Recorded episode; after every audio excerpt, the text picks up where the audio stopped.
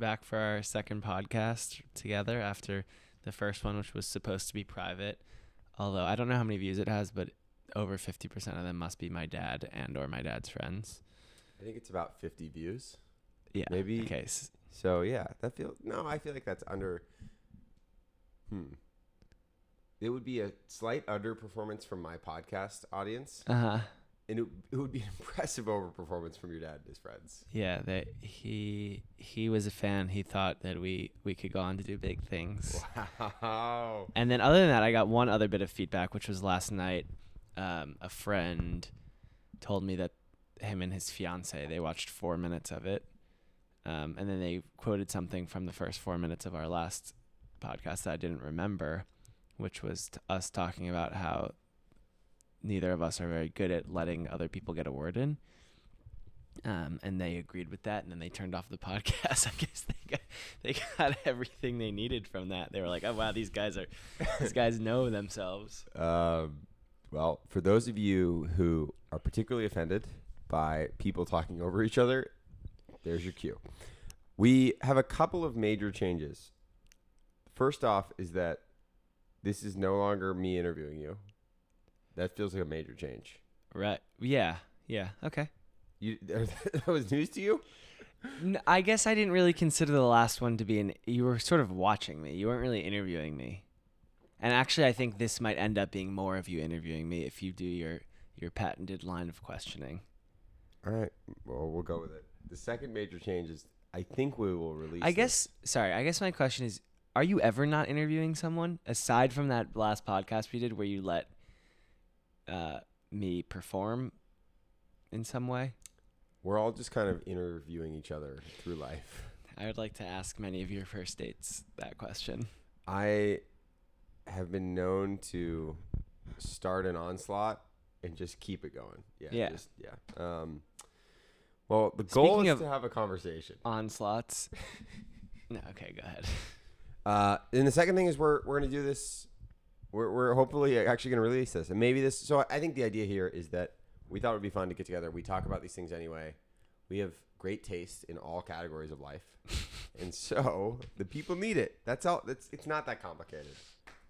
How are you? Yeah. It's December. I don't know if we should give the date because if this takes me too long, it will look bad. But we're gonna go with it anyway. Well, you said it's December already, so it can only make you look one third as bad as possible given today's date. True, but it's December twenty first. I think this will probably come out post Christmas, hopefully pre New Year's. Okay. So if it's like January 17th, I failed. Okay. All right. Um, Yeah, hold yourself accountable. you walked in this morning. You were talking about how December is a top three month. I've done the month rankings in New York. I, I spent a lot of time in and out of New York in the last few years. Um, I'm, I'm mostly back full time now. I mean, I am, but um, I think this maybe started with like a New York Nico thing. He he ra- he ranked the months. I think almost everyone agrees February is the worst one, but people group December in with the winter, and it does not deserve to be grouped in with that because it has a whole other dynamic. And you had this is you had your first. This is your first December in New York as a resident. Maybe you visited I before. basically, I mean, I don't think I've spent much time in December here as an adult. Maybe I came as a kid Yeah. Because I, I had a vague memory of the like ice rink Rockefeller thing, which I went up to and did yesterday, but it was not. I don't think it was in recent years. Whereas I've spent a good amount of time here in, in like January. Yeah, January is okay because you, okay, can, you can still stave off the, the, the winter, but the the holiday spirit, it's nice. It's It, really sick. It's also at least this week. It's been a couple of cold days, but it was like 55 on Tuesday yeah, and kind of like sunny. I also think when it's sunny and cold, it's a little more like, oh yeah, this is nice. Let's go out and walk around and see the lights. And I was in Soho last night, um, doing some white elephant shopping for a friend with a friend and his uh, new girlfriend. He's meeting her family, and so we had to Wait, go. that's quick. yeah, yeah, How long has it been? two months. Okay. Yeah, I Um, know people who are Ex- the extended far opposite end of that. So it's extended family. There are the there are some college aged kids in this white elephant. Um, for those who don't know or like me didn't remember, there's you oh you pick a gift. We are in Um, New York City, baby. You pick a gift from that's wrapped, and then you open it, and then the gift can be the next person can choose to either pick a gift from the center or they can steal a previously picked gift. A gift can only be stolen, I think, in their family three times. Okay, so these were the parameters. How many people? Hmm, let's say a dozen. That was what I was feeling, but I actually have no idea. Okay. And well, if this friend is there and there are college age kids, let's say somewhere between one and two dozen. Big family. Thirty-five dollar price limit. The friend was willing to go up to fifty-five, which we uh, cautioned against. I think if he's like, I could say I got it on sale now. No. Okay. Weird move. So we we started in. I'll run through what the the gift ideas were. First, we went into D.S. and Durga, very expensive fragrance store, and I thought, oh, maybe they'll have like a sampler or something that could be like a nice. Oh, so the idea. goal here is not. It's like nice gift, just cheap but nice. I think it doesn't have to be. My my first suggestion was actually was wool socks, and Okay. the the girlfriend thought that was a crazy idea. Like, All right. Like oh, so he had he had the girlfriend there to for her family. Like he had a pretty good guiding principle. Yeah, yeah, yeah, and and we, I, yeah. So we, we started in D.S. and Durga. They laughed us out of the store when we asked if we could get anything for forty dollars. they did show us a sample fragrance pack, which looks like those little mini ones that you yeah, get yeah. for like free if you buy something. Yeah. So they laughed us out of there. Then we went to um, this like Aritzia spin-off puffer store, which they have a Super Puff. Maybe that's what it's. I They have like a like a ten foot jacket in there that you can try on. I think that's what it is. I, ha- I did a little bit of puffers. I, I've been in, looking for a puffer, and I walked by that store, but I didn't. I didn't go in. and there uh the friend picked up a pair of mitts and was like this is a decent idea i'm like no it's not nobody wants mitts that doesn't have them and if they do they don't want Mitts like mittens. yeah that's what those are called Really? mitt mitten no i think you're right mittens okay, okay. mitts are so Yeah, a mitt is a is a baseball glove. what about an oven mitt It's also a mitt. Yeah, you're right. Okay. but there, you would never call just regular run of the mill walking through New York things mitts. I don't think. Maybe you would. Maybe it's an East it's one of thing. those words that the more you say it the less confident i feel like i'm not even sure that there's anything So you called failed on the mitts and the socks. I was like, and the that's a bad idea. Um, so then we went into like a shoppy shop, like one of those stores that sells olive oil and candles and tea kettles and stuff. We started at Rubirosa, forty dollar olive oil. I'm like, amazing. You're coming Girlfriend from New York didn't like it. No, they're they're college age kids. They're not gonna know what to do with it. And like, then it'll get stolen by someone who appreciates good olive oil. I, ca- I'm I'm somewhere in between the two of you. Yes. It's not exciting. I think with White Elephant, you either want sometimes it's themed as like something funny or Yeah. gaggy, and if not, I think you want it to be like, oh, cool, I got this. He was also trying to impress them a little bit, but also was like considering, oh, the wow factor is is important. So then I I took a phone call and they were standing over a tea kettle, um, like an infuser, a glass pot with a metal infuser in it. I was like, oh, that's a great idea. Like anyone who likes tea would be excited about having like upping their tea game.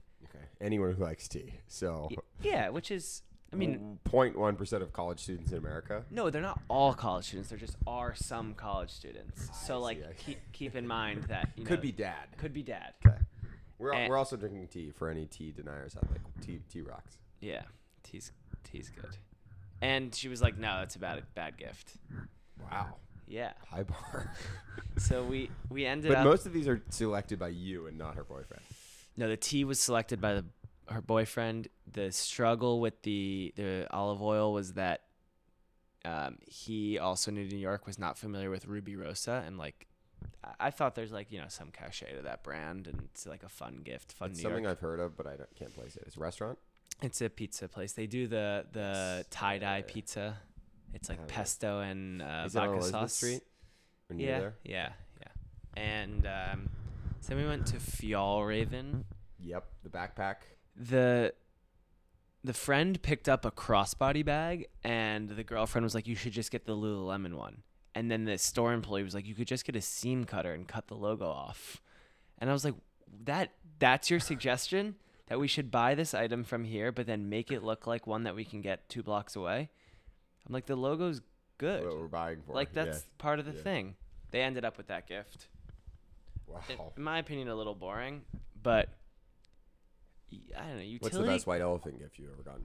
or give given? I actually have a better answer to this question. Uh, well, is which is last year I was um, living in Mexico and I got invited to a, a white elephant and I had bought these three candles and lit one of them and after an hour of it being lit, the candle like cracked, like kind of exploded. Not in like a dangerous the way. wax or the glass? The glass broke. yeah, out- Not out good. That. Yeah, throw that away. So then we got invited to this white elephant and we had an extra candle lying around. So Wait, the broken one or the pre-broken one? No, the pre-broken one. Same manufacturer, but not yet broken. So like amazing. We'll bring that. Like everyone, people will be excited about a candle. And we get there, and there are these two people at the. I don't know everyone there, but there's two people at the White Elephant and Uh, at this Christmas party, and one of the people from the party had met this girl at a coffee shop that morning. Was like, "Hey, what are you guys doing tonight?" By the way, and they're like, "Oh, we're just in town for a few nights." Like, okay, well, we're hosting a White Elephant. You guys should come.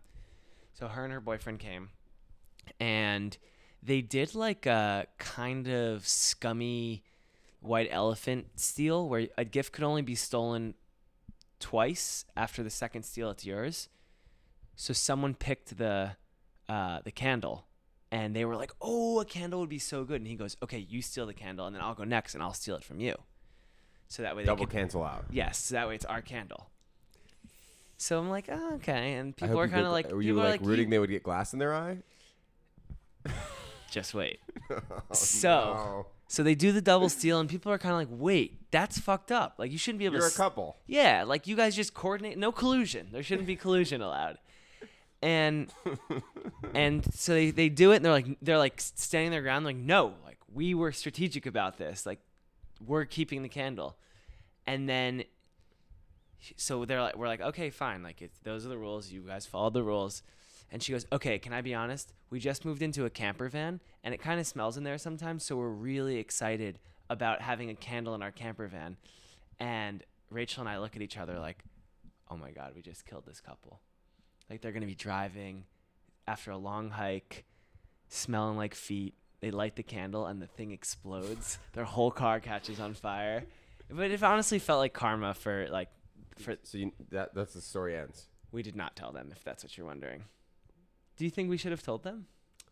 I don't really care. I'm just curious if like there's some internet detectives that can. Like, I want to Oh. know.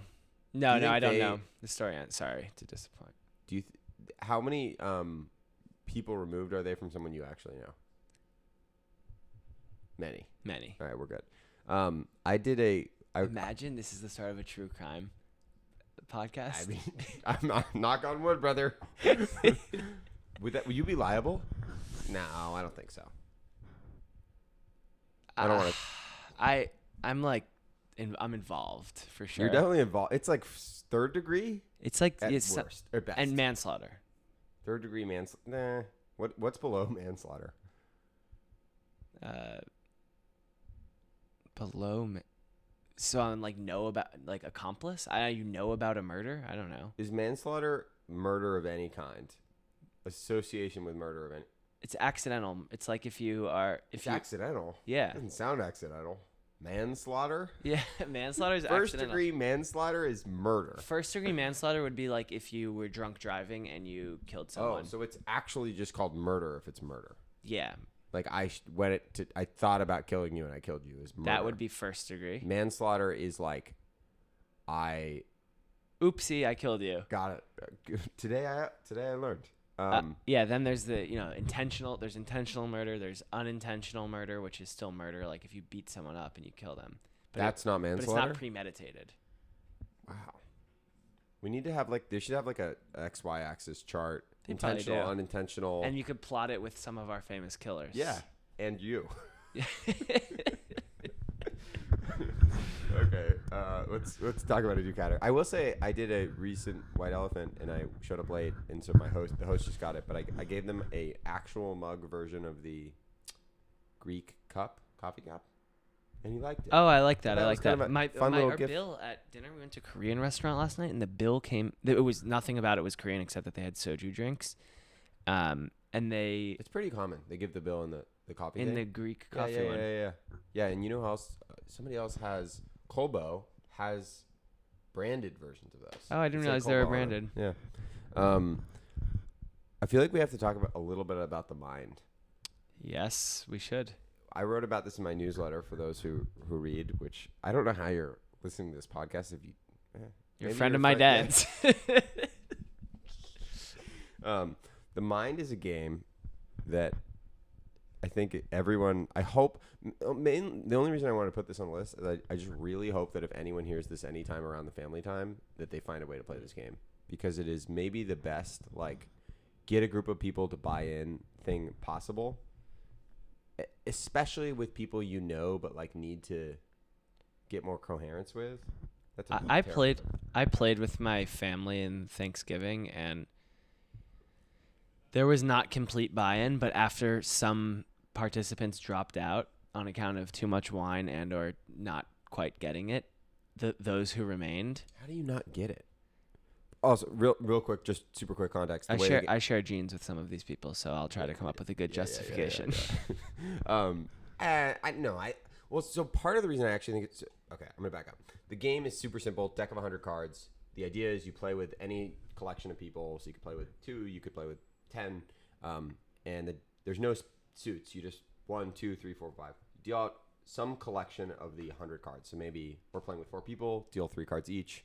That's gonna be only uh, a, a portion of the deck, and as a result, I might start and I have one and I play, and then no one has one. You have five, and you're waiting to try to figure out if anyone has three, two, three, four. No, okay, I'm gonna play five. And if you play out of turn, meaning if I'm holding four, we all lose. You're all a team. So super simple game. The reason I think it's so appealing partially is that it has a lot of depth, but it actually does solve. At least I thought it solved the problem you were saying, which is like, if you ever you're ever at dinner, you're like, oh, let's play a game. My mom loves games. She's always like, mm-hmm. oh, well, we can play a game, and there's always like somebody who's tired or like I gotta wash the dishes. And I think what's brilliant about the mind is like, you can probably get people in within 90 seconds. I guess if I didn't get it, I meant like they weren't picking up on it and they were discouraged and they were just like, okay, I didn't like really, wa- I didn't really want to be doing this anyway. yeah, like, yeah, yeah, that makes more sense. um, You played at a bachelor party recently. yes, we played at a bachelor party. It I, speaks to like the quality of this game. I think that's right. Yeah, yeah, yeah. Like it Uh, wasn't like uh we had nothing else to do, so we played a card game at the bachelor party. No, like I was excited to whip it out. I think it's also a good late night game, like you're you're coming back or something like that. Yeah, we had a we had a uh, DJ, someone someone curating the music during our 2:30 a.m. to 4:45 a.m. mind session of the mind. Yeah, unbelievable. DJ feels like an important, not essential, but important quality. Totally, and I think it took us a long time to un- to realize that there was music being played that we were supposed to be uh, listening to in Mm. actively, because it helped us. You were well. So the, the time we all played upstate, which I wrote about in my newsletter, if you're curious to um, extensive detail, you were doing it while we were playing, I think, and it was definitely a part of the vibe yeah, yeah. because it's a it's a rhythmic game. Yeah, it, t- it took us a long time in, at the bachelor party. I mean, we were this was after being out all night. Um, took us a while to like get the groove. And I will say one thing that I'm struggling with a little bit with this game is when you're the only person who's played it before, and then you win. It's not nearly as thrilling. Mm. I think it. I don't know. I haven't played it enough times. We played it on Thanksgiving. We had a little friendsgiving, like five of us, and it was. It was pretty tense because I think part of a huge part of the game is the group. Like it's it's all about a game. If you haven't played, like it's a game that's sort of by default about like tuning into the frequency of your squad, and so you could even play it with a group of some. You could be playing, and then one new person joins, and Yeah. like it's a different vibe. And Yeah, so- yeah, yeah. I, I'm, I'm, I don't mean to be playing devil's advocate here. It's an amazing game, and I think the most telling fact about that is I played last Friday night, and two people that we were with bought the game like with just immediately after leaving the house. Pretty amazing. Yeah. Yeah, I'm uh I'm hyped they have another game called The Game that I want to try. Did you order it? Yeah, it's over there. Oh. All right, speaking of games, there's been a growing honestly overwhelming trend of pickleball for many many years, at least months now. Yeah. Different points of view. I'm still kind of bought in. I think it's like a fun, interesting idea. But you have exposed me to and now regularly play. I don't know what you would call it, like pickleball's cool older brother, Yeah, their their Latin cousin. Latin cousin, the game of padel. I want you to tell the audience about padel. I think most people are starting to learn about padel now in some in some way, but I will caveat with my my initial thoughts about pickleball, which are that I am trying very hard to ha- to have nothing bad to say about an activity that gets more people outside playing competitively. And I'll end there. Right. I think the game the game is is fun and it's great that people are getting outside to play it. Okay. What about Um, padel? Or- or- padel- Why is padel? You seem to really like padel. Yeah, padel's amazing. Why? faster. Yeah, f- I mean f- the speed is the biggest one. And it's with a tennis ball and not a pickle. I It's- played once in Mexico. It's with a tennis ball and a thicker foam paddle than the pickleball flat, flat ping pong esque paddle. yeah.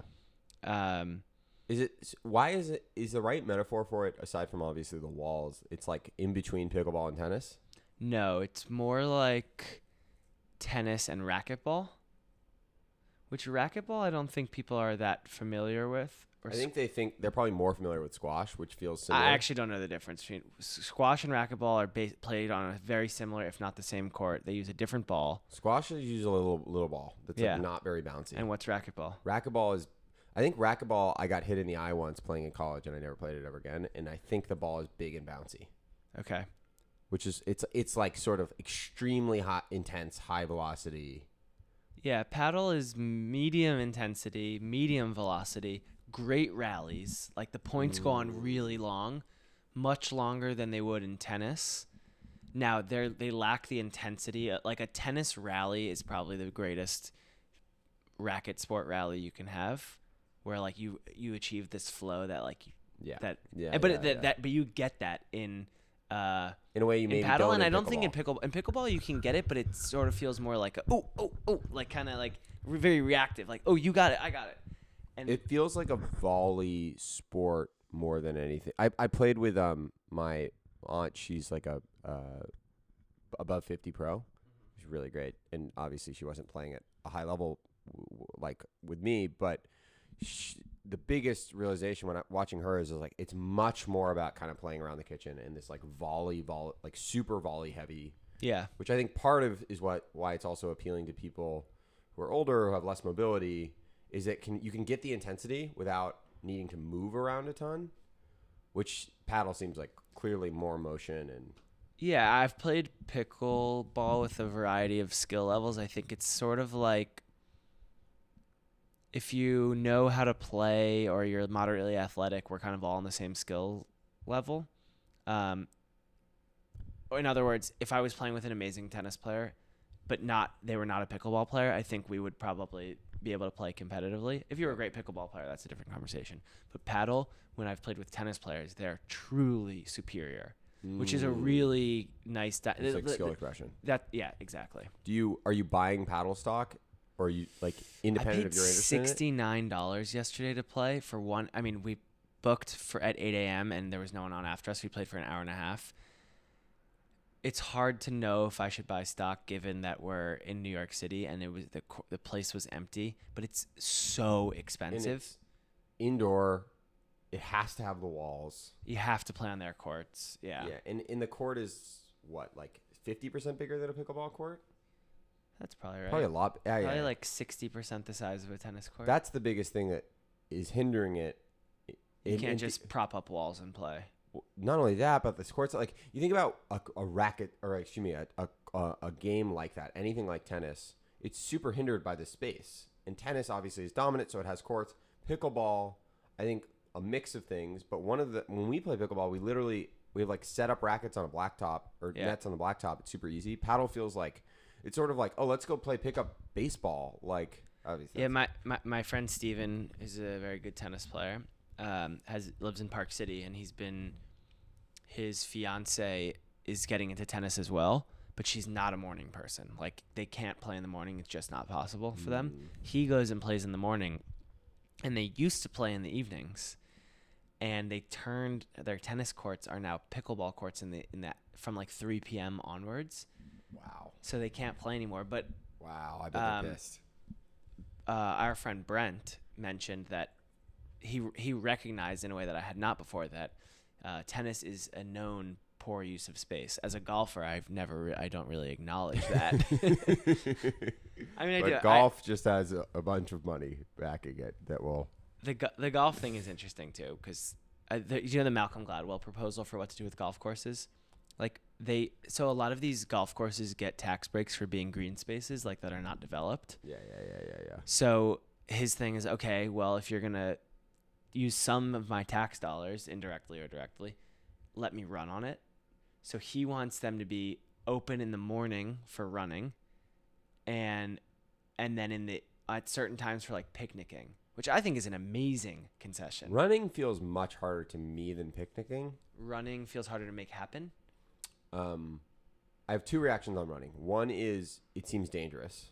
For A lot of people. Running, it's like more, even more uneven than like cross country. And it yeah, doesn't but it's feel not, like whose cross-country. responsibility is that? That's true. I just mean like golf courses are like deliberately like weird and uneven, and there's sand traps, and that feels a little nervous. But more importantly, if I'm the golf course, maybe I'm wrong. It feels like people running on the fairways. Oh no, they totally don't want it. Yeah, it would like ruin the grass. Whereas picnicking feels actually like pretty reasonable to me. Like, yeah, you're not going to do it on the greens. Picnic on the fairway or on the rough. Like, yeah. think about how many more. The thing is, peak Parks. pic, peak picnic time is peak golf time. Also, Mm, you would need like the sunset front nine. So like after the last group plays the first hole. So like obviously people that are teeing off on the first hole have four hours to go. Or, I have a different idea. okay. You, for every nine holes you build or 18 holes you build, you have to build a park space nearby Mm. on the property. I think that's a good idea, and there are a lot of there are a lot of uh, municipalities that require stuff like that, or like to have some kids component, or. Um, but kind I of insane you get tax breaks for building private golf courses. yeah. That's that seems like a, it's, especially given how little green space we have in certain areas. I mean, it's not like there's giant golf courses in most of New York and LA. Although in LA, it's like a little. LA might be the biggest culprit of like we This- have no the- green space the- whatsoever, and The Ma- the Malcolm Gladwell story originally starts with his him being upset about an LA golf course. LA like literally the only great grass in LA at all are golf courses like Riviera. Yeah. Before we leave the tennis thing, I, I want to throw this out to the listeners because I, I need to solicit more feedback. I've been talking about it with everyone we, we know. Our friend Brent, who you mentioned, who is an excellent tennis player, my roommate Dylan, and a few of us have an ongoing debate that will be settled probably in the spring, which is he is a 5 5 tennis player. Still don't really know what that means. Uh, let me let me explain that. I, I Okay. recently learned that the, the tennis levels. I think it's one of the. I don't know if this this must be how it works in video games. Similarly, I would imagine, but in Yeah. it- okay, so in in tennis, you basically have a rating. Let's say you start at one.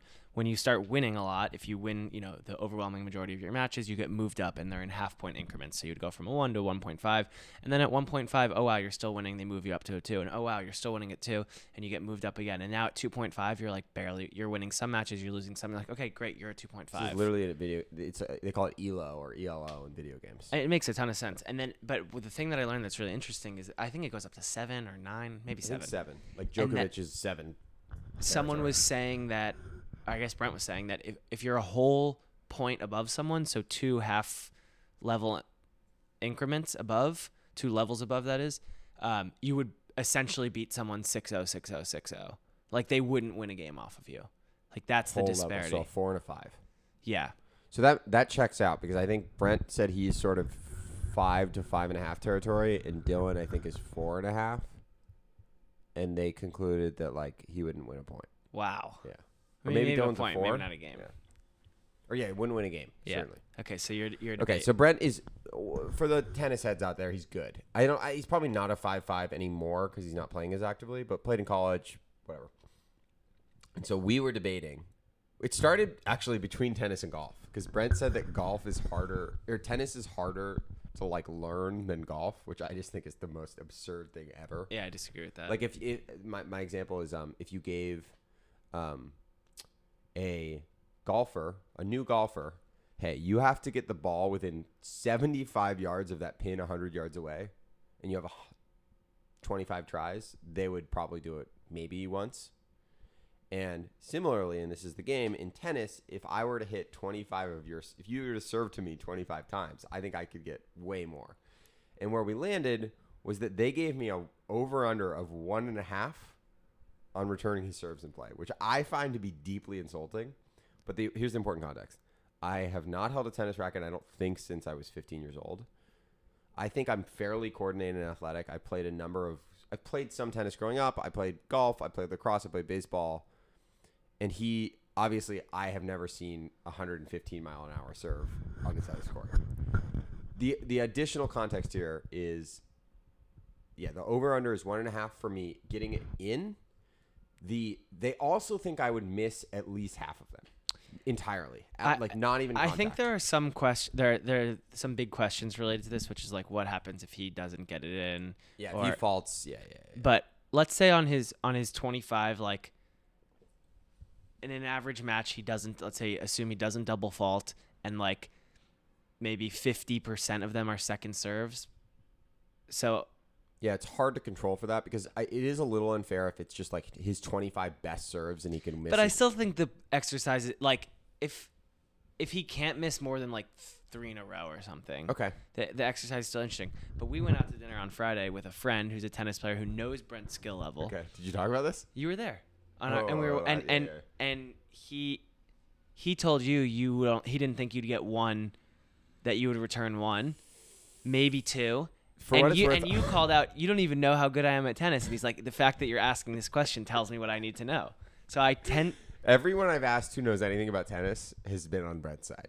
Wow. But that's why I'm like, and and honestly, the the most plausible scenario to me is that I launch the ball. Like I that, that they're right in that like I can't get the ball in. Like I'm just launching it. No, I think whiff is actually. I, I played with someone who's not as good as Brent, and I have. When I play tennis, we almost never serve. We just drop kick to start and start play points. And I played with someone who was hitting some serves to me, and I was really struggling. I'm like, like I'm not a good tennis player, but like I can play. Brent has said he would not You're have better fun. than me. Probably. No, no, I've seen you. You're better than me at pickleball, so you're certainly better than me at tennis. and uh, I was really str- I was struggling to see the to see how I would get in front of the ball. Like positioning took me like five, let's say five, to be like, oh wow, I have to stand this far back.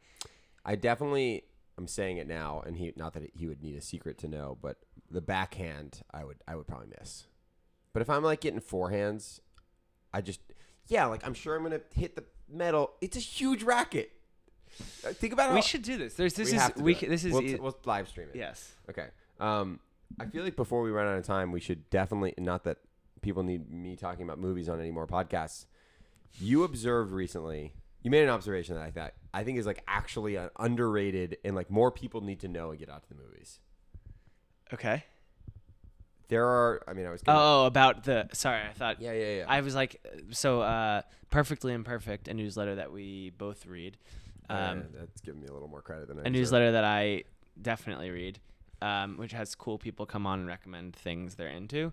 They are launching an app that will be very similar to an idea you and I had. It's true. If also, not- that- the way you just described that sounded a lot like the podcast idea had, which it's not that similar, but it sounds similar. Theirs is more like stuff and a little bit of things they watch, but it's Well, like brief they, and they have an app now. yeah, um, yeah, yeah.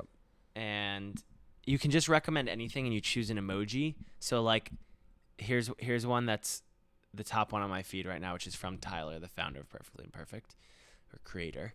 Um, and the recommendation is sitting in a hot tub with your dad, and then the description is and having him explain the full plot of Interstellar because you haven't seen it in eight years before moving on to topics such as the vastness of space, life, weather, war, how the Earth is tilting on its axis and may flip someday soon, and car insurance. It's the best. So I rec- Wow. I, I recently recommended um, Movie Pass in the year 2023 because we remember Movie Pass Yes. from from uh, 2018 or 2019. Still one of the greatest economic glitches ever.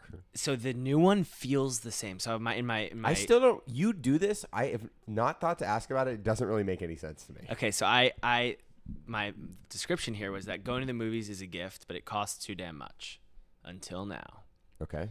Because Movie Pass is back and it's just good enough to be worth it and just bad enough to feel like you're pulling a fast one on them. For $30 a month, I'm able to see three and a half movies for free, or $8.50 per movie if you don't consider paying for something and getting something in return, getting it for free. And it's Regal only. no, no, no, no. I saw Nitehawk. Anywhere. Basically, goes. every theater in New York City Angelika, was on there. uh, Angelika, BAM, all these, all the art house But theaters. for those out there, not that you can do anything about it, just as a sub- subtle side note, they got to fix the flatness thing at Angelika. Second, 30 bucks. Yeah, that's not free. That's decent. And it's a good prompt to like, more than anything, it's sort of also, like the credits It's- roll over. Not all of them, but Okay. some amount of All right, them. I'll- I'm, I'm sold. The point, though, the reason I brought this up is that you observe we, this is the best suite of films out in memory. It's Yeah. totally unbelievable. And maybe people, maybe that crept up on people, or maybe they're not totally aware. Obviously, some of them still yet to come out. But I like, don't think these. I think these movies have done a, a bad job of marketing. I think um, a lot of it is some of them are, are like going to be on streaming soon. Yeah. So they're like maybe they don't do the big push yet, like Maestro, which is probably going to be, you know, nominated for a lot of awards. is- Bradley Cooper. Like, yeah, and it's you can't see it in most cities, but like that is a movie that people everywhere will be able to see very soon, if not now. I think it might already be on Netflix.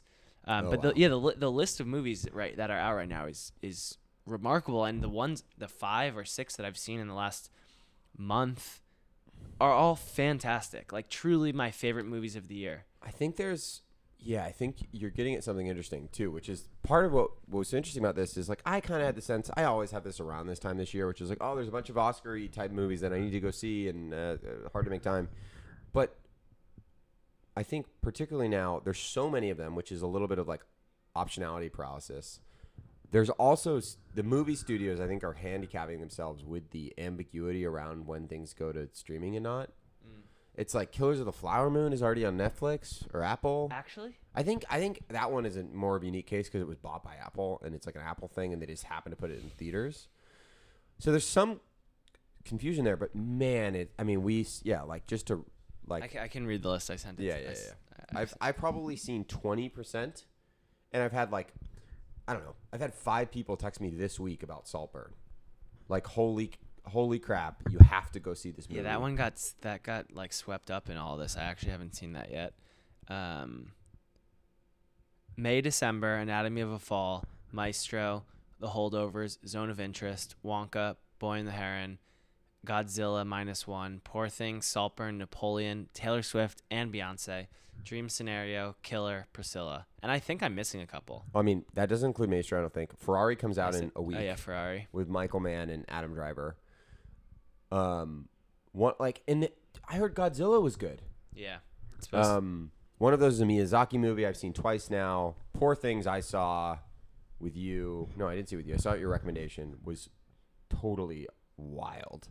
What um, which of those others that you've seen are you think are like- Anatomy of a Fall is like there's been this thing for the last 5 years.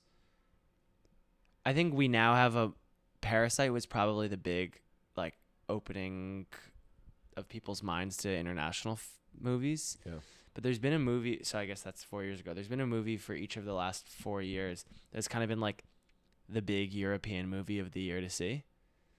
Um is like uh, worst person in the world in this category? Yeah, yeah, worst person in the so world. not big, but like Oscar. like yeah yeah w- acclaimed Yep. uh, not blockbuster but acclaimed uh, and and anatomy of a fall i think is that well that movie we saw fallen leaves people are excited about too but that's not a recommendation from me No, it wasn't lo- wasn't, wasn't our favorite. Um, but anatomy of a fall is uh seems is like that? it could be that movie it's What's- it's a french movie about um a woman so i went in knowing nothing so i always am i always struggle to decide how to describe the movie but it's a a woman whose husband passes and um she becomes a suspect in the case probably not jumping. Off, I, maybe a better question would be: What are the things that you think are like jump off the page? Holy crap! Like if you have to, if you're gonna see a movie this week, what? Oh, if you're gonna see a movie this week, it's got to be Holdovers Okay, because it's family a Christmas movie. Paul Giamatti. Okay, okay it's a okay. Christmas movie, so see that this week. And then next is Poor Things because the longer you wait to see it, the more you're it. to hear about it. And you and I both went in knowing Nothing. nothing. You knew Margaret Qualley was in it. Didn't didn't. Emma Stone. All I'll say is I'll say two things that I think are worth saying. Uh, although if you won't, truly want to hear nothing, plug your ears for the next thirty seconds. Emma Stone is probably going to win the Oscar. Like truly unbelievable. Yeah. Um, and two, it's extremely sexual. So I would just I would warn people on that end. we have listeners that that matters for. I think like I wouldn't recommend seeing it with your parents. Interesting. Like let's go see a movie on December twenty seventh with the family. Like Hmm. probably wouldn't do this. Got it. Um, and I don't know. Like I think there are people, even our we're our friend Current, like he was. Um, I not for everyone. accidentally watched um, White Chicks with my family, the unrated version in our in the den of my childhood home. I don't know what year that movie came out, but let's assume I was in middle school. Oh, and there's this scene when they're on the girl the girls' night where they do the they have they break out a double sided dildo Okay. and they um, the Wayans brothers playing white chicks in this film need to uh, they don't want to they don't want to per- yeah they don't want to participate so they come up with a headbanger which is where you bang it over your head that's like a move you could do with it and then my my parents were like all right i think that's it. We're I think that's enough We're here."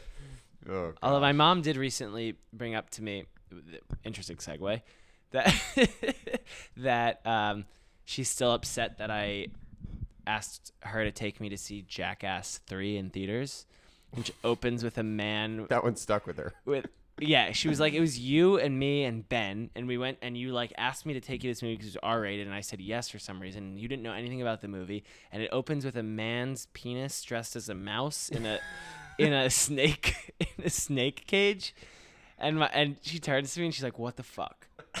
and she's still upset about it. So I'm sorry, mom. I think the coolest part about all of this is there's. It's the first time maybe I can remember where I I assume it used to be like this, where you could like, oh, just go to the movies and see what's playing, and Oh, you'll wow. probably get something great. The only thing that's that that has changed why you can't do that anymore is because now it's reserved seats almost everywhere. Yeah, it sucks. That's true. Yeah, that's Adam Faze's big take is that reserve seating ruined movie theaters. Oh, but I interesting. also think Rotten Tomatoes and everything. It's like, it's sort of like pre living in New York. I was kind of like this with restaurants, where I'm like, and I'm probably, probably still a little guilty of it, but I'm a little more willing to just like walk down the street Yeah. and try a place. I think restaurants have gotten some. of It's the overall like quantificate. Like, oh, why would I go see a movie? And for what it's worth, historically, that has been the right approach. You definitely don't just want to go see a random movie because Yeah. you could. But right now, it is the best grab bag. So yeah, go. To Yeah, the we movies. we walked into uh, IFC the other day, and and is that what it is? IFC Village East, Village East, and uh, I was like, oh, I it was Oh, yeah. nine o'clock, and I was like, I got nothing to do. I'm gonna see if there's any movies playing. I ha- happen to have seen everything that was playing, um, that was available to see at that hour, but It's also weird to have a like, oh, this theater isn't even showing all the things I want to see because there's so many things out. yeah, I hope people go go to the movies uh, more in the next week or so. It's and good time too. and January seventeenth. Great week to see these some of these movies that we're talking about. I'm It very really hyped. You were able to see all these movies until February, and then again after the Oscars because they put some of the all ones that you didn't know. No, no, no, back in theaters. Like Oh, they'll yeah. re-release some of the ones that you haven't seen. Yeah, I'm curious what will happen. I haven't followed the Oscar stuff too much. I'm very hyped for. We have to maybe put New Year, early in the new year. We have to do a big Michael Mann hmm in honor of I, Joe. I haven't heard much uh, about it, but I like his movies, and I think this one could be interesting. Although the trailer, which I was uh, subjected to against my will, by this is the penalty of going to see movies is they make you watch trailers unless you go to Nitehawk. No, You and I are both very team anti anti trailer club. yeah, Um, or wait, that I just canceled out. Trailers, um, especially for something like Poor Things, but in general nowadays, like actually, uh, I suspect there are still like holdovers. I saw the trailer. Really would be shocked if that affected it. But No. most movies, I think, like actual like trail. I haven't even seen it for Poor Things. I suspect it would literally ruin the movie. Or not ru- wow, not ruin it, but like it will have a significant impact on your experience. totally. Um, So don't watch trailers. Go see movies. You mentioned this is a that was not a smooth transition at all. We're still working on that.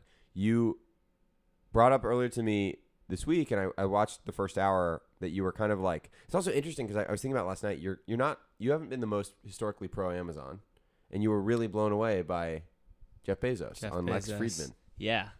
Um, I'm definitely well. Okay, so I, I had I'm a relapsed Amazon user. I wow. I was off for quite some time. Never like a zero Amazon user, but like a last option. And what was the rationale? Well, I wasn't living in New York, so if you're outside of New York, it's usually you either have a car or um. I That's was in funny. a, I, I was feel like I would almost say the other way. Like I, it's not exactly the same, but I don't order food in New York, and I'm more willing to go to the bodega or whatever. Actually, yeah. Let me let me think about this a little bit. I was subleasing. It could be that that I wasn't the. So I, I came back to New York and I furnished an apartment, and in doing so, there's just so much shit you need, you can order. So and they're so good at getting you shit. And you're like, you're looking, yeah, you're like, oh, well, I guess I need a dishwash or towel like holder. I, I I went there. I go there pretty deliberately, but it's like okay, I'm I'm moving into an apartment and I need paper towels and I need toilet paper and I need like Swiffer pads and like, am I gonna go? There, it's really the best way to do it. So yes, historically I've been anti Amazon, and I still think it's commendable if you can try to limit your Amazon. And I, I, it's not if you're going to drive to Walmart instead. Like that's not really Your point is supporting supporting local businesses. Yeah, I would prefer to support local businesses if you can. Like in New York, actually, you get this option quite a bit, but the prices are pretty insane. Like you're gonna spend a lot more to like support a local business to buy Bounty paper towels from yeah, them. yeah, yeah, yeah, yeah. Which that's that's on everyone to decide how much they, how much of a difference they want to make to their local bodega owner. Um, but to your point, the Jeff Bezos thing. So I, I don't know much about Jeff and the Amazon story, and I've never, and I, I've been, we've talked about this a few times, but I wasn't giving him the respect that Amazon deserved. I mean, Amazon is a mind blowing experience. Everyone knows this. Like, especially the returns. The returns really blow my mind. You can just go to Whole Foods and just give them your package. I've only I've only experienced that once. Although It's we had a company amazing. that that started that kind of trend called Happy Returns many years ago, and the theory behind it. But it's just it's another one of these things. You also think about the amount of things Amazon has done that we now are kind of used to. I think Jeff talks about this is like one click checkout, and like the the the one to two day shipping thing is truly. It, the fact that it, we take it for granted is totally unbelievable. So I would say this is one of my biggest things against. So I opt every time for the like slower two dollar credit back Amazon Day option. Like Lord's work. very few things need to be shipped in two days. But like my mom is like, like every time. Oh my god! It, it like I ordered that this morning, or like I ordered it yesterday. And I think most people have that experience. For whatever reason, that doesn't. That's not the most compelling thing to me. But it is. It definitely. has, Well, th- there's I would agree on some level, but the like knowing you can get something in two days yes. Yeah. is totally like yeah. I don't need it in four hours via drone, like whatever. Like b- before I ordered it, but like most you, I ordered blinds like three weeks ago, and they just shipped, Yeah. and you're like. What's going on here? And granted, that's kind of how it used to be. More than anything, I think what Amazon did is that by taking away all this friction, they actually changed the way we thought about ordering a thing online. And they moved the Overton window or like the goalpost way up. That actually, the fact that it could even compete with buying something in the store at all, let alone be better, is pretty profound. Yeah. So this interview, I, I Yeah, sorry. I no, don't apologize. Um, Very, very. I di- I I had not given Jeff and his and his boys enough credit for like just being really intelligent people. I, I don't know why. I just was like, oh yeah, they were first. Like he sold books and then he started selling everything else and he got it Maybe too fast. And I was like, okay, yeah, that that seems like he was er- like early internet days makes a ton of sense. you give a lot of credit to like I would presume you give a lot of credit to like Steve Jobs and Mark Zuckerberg and Totally. a certain similar class of person who's maybe like thing feels a little more I think it's more. It feels more software, and that's maybe why I Hmm. why or like an iPhone is uh, easy to marvel at. obviously two day shipping or like you know same day shipping is also easy to marvel at, but it's it's so similar to three day shipping or four day shipping. It's just a little bit faster. So But it's like he's a really good logistics guy, which is super underselling. Yeah. Hmm. Um, but I what I didn't give him enough credit for, and what I think this interview does, and, and we talked about this a little bit earlier, is like the first half of the interview is sort of is a little science heavy, but the second of half of the interview.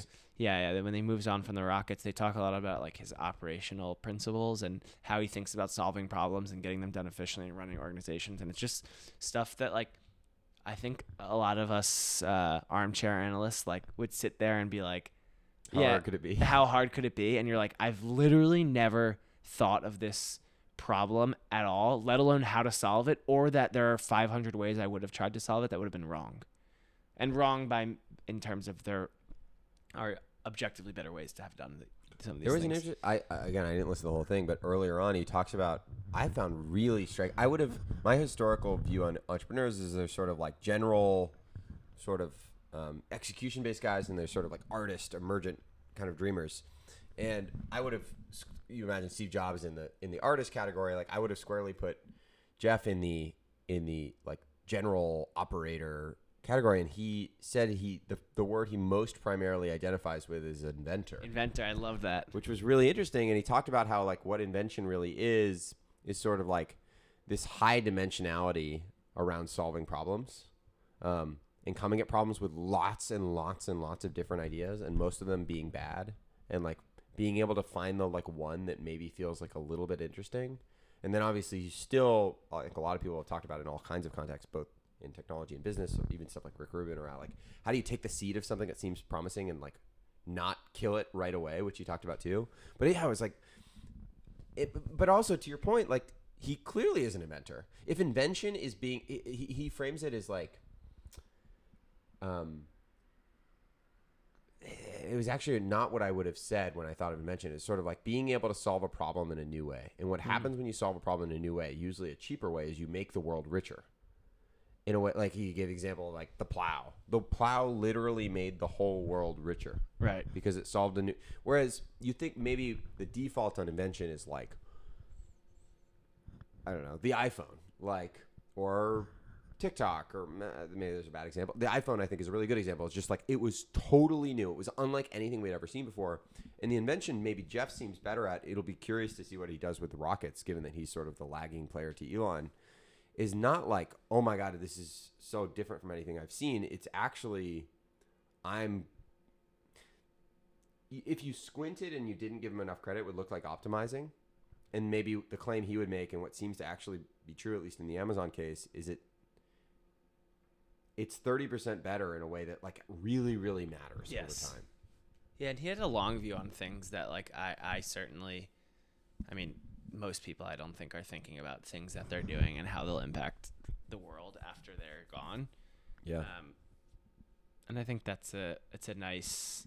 I, I understand the critiques as someone who does critique Amazon. I understand the critiques of like you you mentioned this plow example and like it makes the world richer. It's like I think for like Shopify, you could make that case without much of a without much of a case against it. Like oh yeah, you uh, giving people the tools to make more money and to um, but can you? ma- There is a case to be made that Amazon maybe ha- has not necessarily done that, but I don't think that was the point he was. Maybe making. they have for merchants, although I think the undeniable point. So he, he basically made the point that like the the he's like when I built Amazon, I got to stand on the shoulders of giants of all of these. I didn't have to invent the way something was delivered. Yeah, yeah. And maybe if I, I I think I would agree more Harry that Amazon.com has done that. AWS is actually one of the best examples Yeah. of that in the last 25 years. And he specifically gives the example of where we want to he's like where I know we we've laid the infrastructure in a way that I could be really proud of is when like two kids in a dorm room could start a space company. Yes. And that he did that with software. Like literally what AWS enabled, not just them, of course, Microsoft and many other companies, is he took he he added so much more to stand on in terms of web like web services and hosting and all these things that um, I think like imagine maybe what was really interesting as he was talking about it to me is like imagining that in areas that aren't just software especially is pretty crazy like you um, you even see this happening a little bit in space thanks to SpaceX which is that you have companies like Varda for example that are actually able to build really compelling, interesting, hard science problems, but not have to solve the like how do you get to orbit piece. And once you do, like that, Yeah. more than anything, is probably the greatest lever on like human progress. Is like I don't have to solve this super. This problem is now commodity, and now I can this reach is above. the thing that that I where I say I was like not giving Jeff Bezos enough Mm. Jeffrey Bezos. enough Jeffrey credit. Bezos, you can do it. Come on, Jeffrey, put your back and do it. Really recommend looking up that Bo Burnham song if you somehow missed it. Um, I where I wasn't giving enough credit is like the way he's thinking about pr- human progress and um yeah it's cool that people like him exist and um, i he did me a huge favor in the gym um, because in this episode he mentions that how lex asks how he spends his days and he mentions that he putzes around in the morning makes i think he said makes himself coffee. I, I would be curious to know how, what his morning coffee ritual is. Um, but isn't that what this podcast is about no, I know it's just funny. uh, Isn't literally this podcast the premise of this podcast is to talk is to know and talk about Jeff Bezos' morning coffee routine? no, I was laughing at us, not at you. That I I think that's it. So I would very I would be very curious as well. Um, I hope someone so can find out for us. he putzes around and then he goes to the gym for an hour to an hour and a half. Sometimes he's excited about going, sometimes he's not excited, but he always gets himself to go. I think this is four or five days a week he does this because he knows he'll f- he'll have more energy during the day. He'll feel better during the day because he works very hard after the gym. But he goes to the trainer, and the thing he likes about working out with the trainer is the trainer will ask him, "Hey, do you think you can go up and wait? And he'll say, "Hmm, think about it." No, I don't think so. I think this is good. And the trainer will say, "Hmm, I think you can go up and wait. And then I go up and wait. and I was like, "Oh wow, that's really that is a that is a good." Ex- if you have a high trust relationship with your trainer and you're like you know that they're Mm. pushing you in, in a way that is safe and, and then so at the gym uh, with my trainer which was uh, just me and my, my water bottle. I was doing I was doing rows and I was like oh could I go up and wait here? I'm like nah this is that was good. And I was like wait WWJD Wow. and I, I did I, I lift I lifted more and I'm many people have been talking about how much stronger I look since that workout.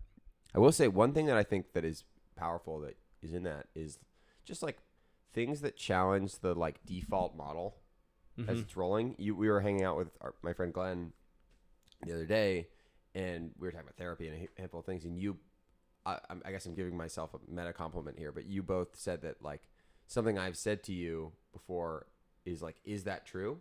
When you Mhm. say something that seems to be true, and I think having different modes of that for yourself, for people around you, it's just so easy to like continue down the. Well, I, I, I've had this with, um, and at the time that you asked me this, I was on a, a bit of a, a press tour, um, talking about my my relationship, and I and after a certain point, when you talk about things a lot, and actually this this comes up in my work a lot, but when you talk about things a lot, you start to tell the same story because you become comfortable with it, and like you're finding the, the things that resonate with people and the things that actually feel good to come out You're of your playing the hits. yeah, eh, totally, and and especially about something you're talking about a lot. And I said something that I that I just liked because it sounded good, and I had said it at the time, and it never got really any pushback on it. And it just was a piece in the story, and you're like, "Is that true?" Like, and I was like, "Whoa, It's like a maybe." that- Actually, you know what? I don't know. I don't know. it relates to this idea of like I think we have a lot of things that are cached. We say a lot of things, we do a lot of things. Oh, why would I? Yeah, of course I'm like lifting weights because like I know what how much I can lift. There's a lot, and obviously sometimes it's overdone, but I think finding ways to build that into your, it's just so easy to keep playing. Yeah, yeah. I, I think speaking too. I I'm sure I've done some of it on this podcast, but often in conversation, I'm like, I'm not saying anything original, and I'm not actually even. I'm just performing Yeah. which is has its time and place, but I think finding times to break it is good too. Speaking of um, our our hangout with Glenn, this is my second time meeting Glenn. Um,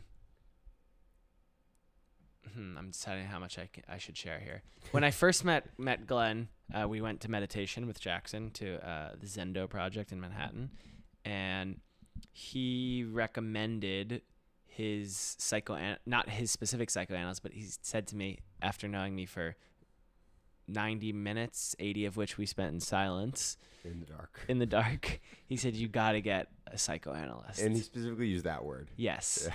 He's like, it's the best hour I spend every week. I would go up to two. Um, thinking about going up to two. Some hardcore uh, fans think you should go five times a week. And he's like, I, Wait, I would. He's like, he's like, and he, he says to me, you know, critically, like, I, I'm not depressed, so I'm not spending any time. My therapist isn't bringing me up to like stability. Instead, we're just building. And and the thing that he said he loves the most is that he's like, it's like it's my best friend who I can tell anything in the world to, and they give me amazing advice, and I pay them not to judge me. And like that that Mm. component got me to go find a therapist. So I, I went and I've been seeing um, seeing a new therapist Thursday. Thursday today will be my. I feel like he could pay me a little bit of money to judge him less. he could pay you a little. Yes, total. Actually, I, I I was listening to a podcast yesterday. Um, it's uh Tim Burgess who is the um frontman of the band The Charlatans, a British guy, maybe in his like fifties, and he says, "I mean, who am I to judge? I mean, I like to judge, but who am I to judge?" And that I, I I struggle with this a lot of like knowing you know is it wrong to judge and I, we talked about this the other day like it's okay there's nothing wrong with judging someone although probably the most enlightened version of each of us doesn't judge which is potentially boring but probably true There's an action component of judgment too. Hmm. Obviously, we're gonna I'm gonna make, I'm gonna make judgments, there's a there's how act like yeah out, out loud that is, or even felt it is. There's having the judgment thought come in and being like, oh, I can let that go, versus I'm gonna anyway. yeah I I thought what you were gonna say earlier about the he could pay you to judge him less which is given your current and That makes him sound like me sound like I'm judging him a lot. you're just uh, willing to take money to judge less Or yeah, like I think we should probably just be friends. There shouldn't be a financial transaction, but there sh- doesn't need is that the be. only difference between the therapist, the psychoanalyst, and me? Presumably not. It's a great question. They're probably more qualified uh, in some areas. I'm more qualified as being a friend.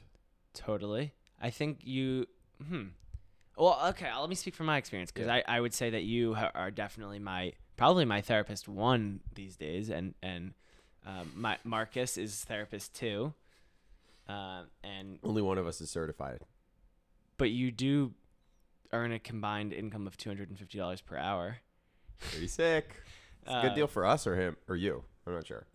It's a great deal for me on an hourly basis. It's an amazing deal for him on an hourly basis. I'm getting the short You're- end. Yeah. Uh, but I thought what you were gonna say is like that that he should just pay you to be his therapist instead. And I actually do think, wh- hopefully, one thing that will become what will come of this podcast is that it is therapeutic for people because talking to you is is, is therapeutic in not in like a calming way necessarily, but in the way that you ask me. Hmm. Is that true? And I'm like, fuck you. I said it. Like, don't ask me that shit.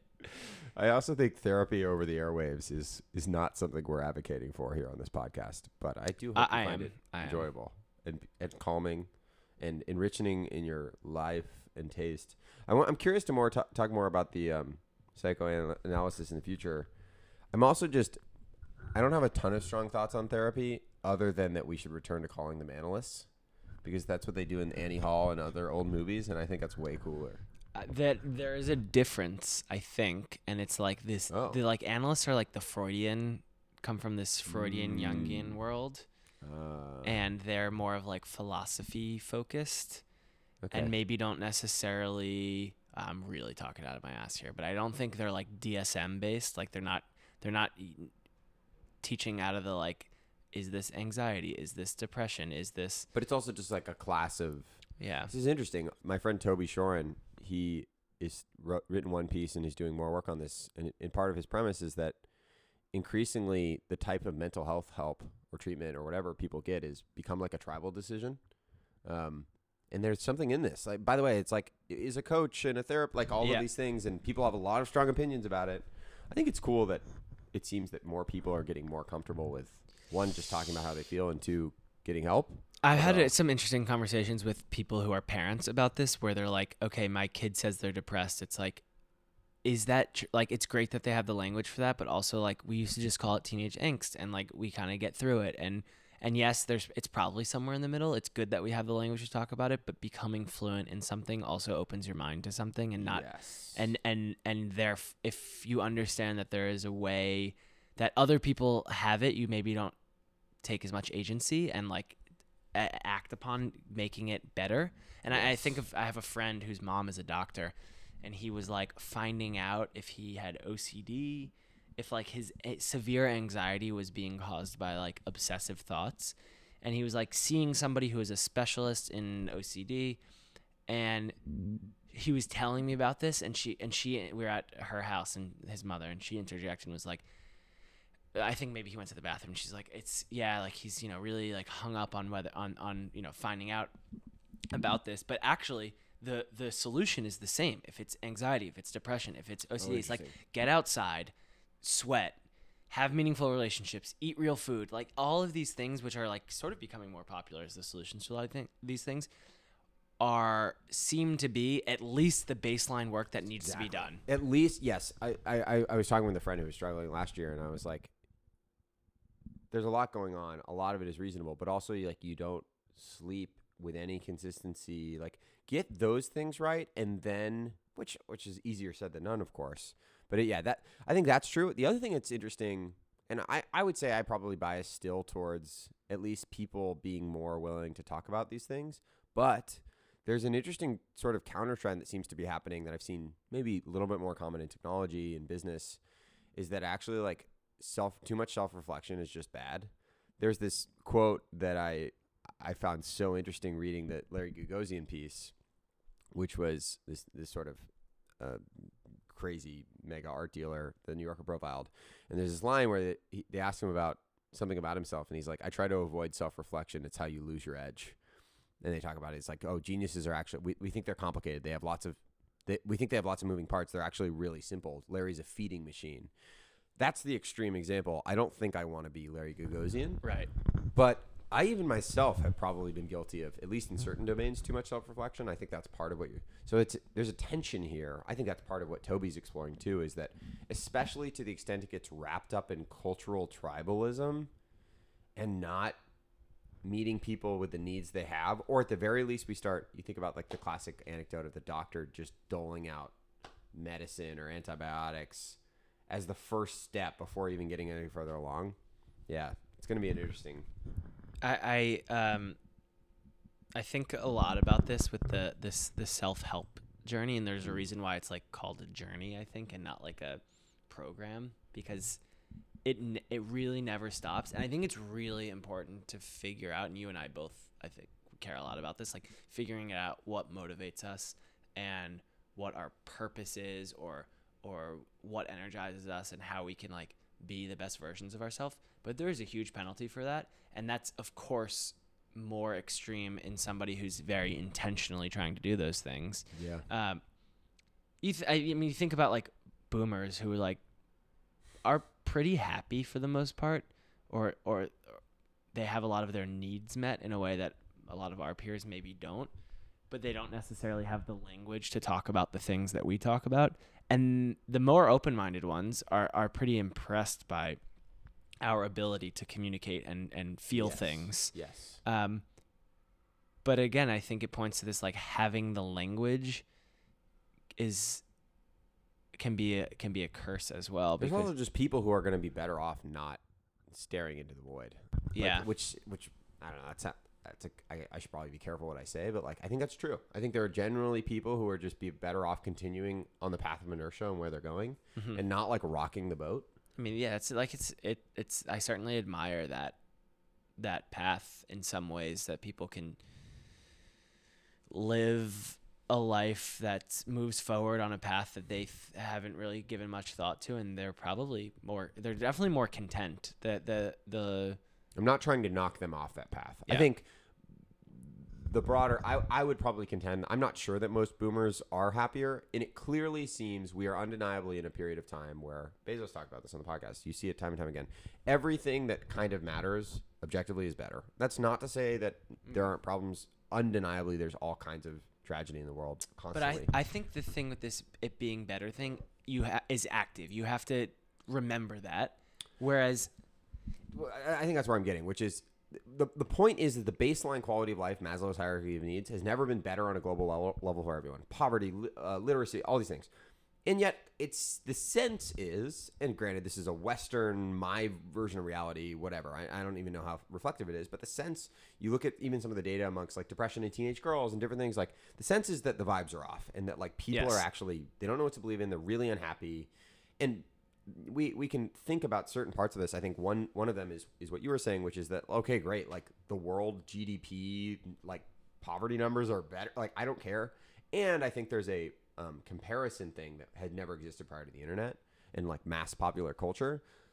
Long-winded way of saying though, I think what what is is interesting to me is clearly people aren't doing great, and so there has to be and I think a lot of people's view, by the way, at least in some circles, is just like, oh, those things don't really matter. Just keep accelerate, keep keep building the future, keep building abundance. I think there's some merit to that, but clearly this is not something that I think we just want to like avoid or let like run its course too dramatically where it's just like, oh, it just assign everyone maximum medication and treat Right. like it's also I think there's something in this which is just that everybody's different. And like it's it's it's why advice is really hard. It's like and and you and I are both out on advice. yeah, we're out on advice.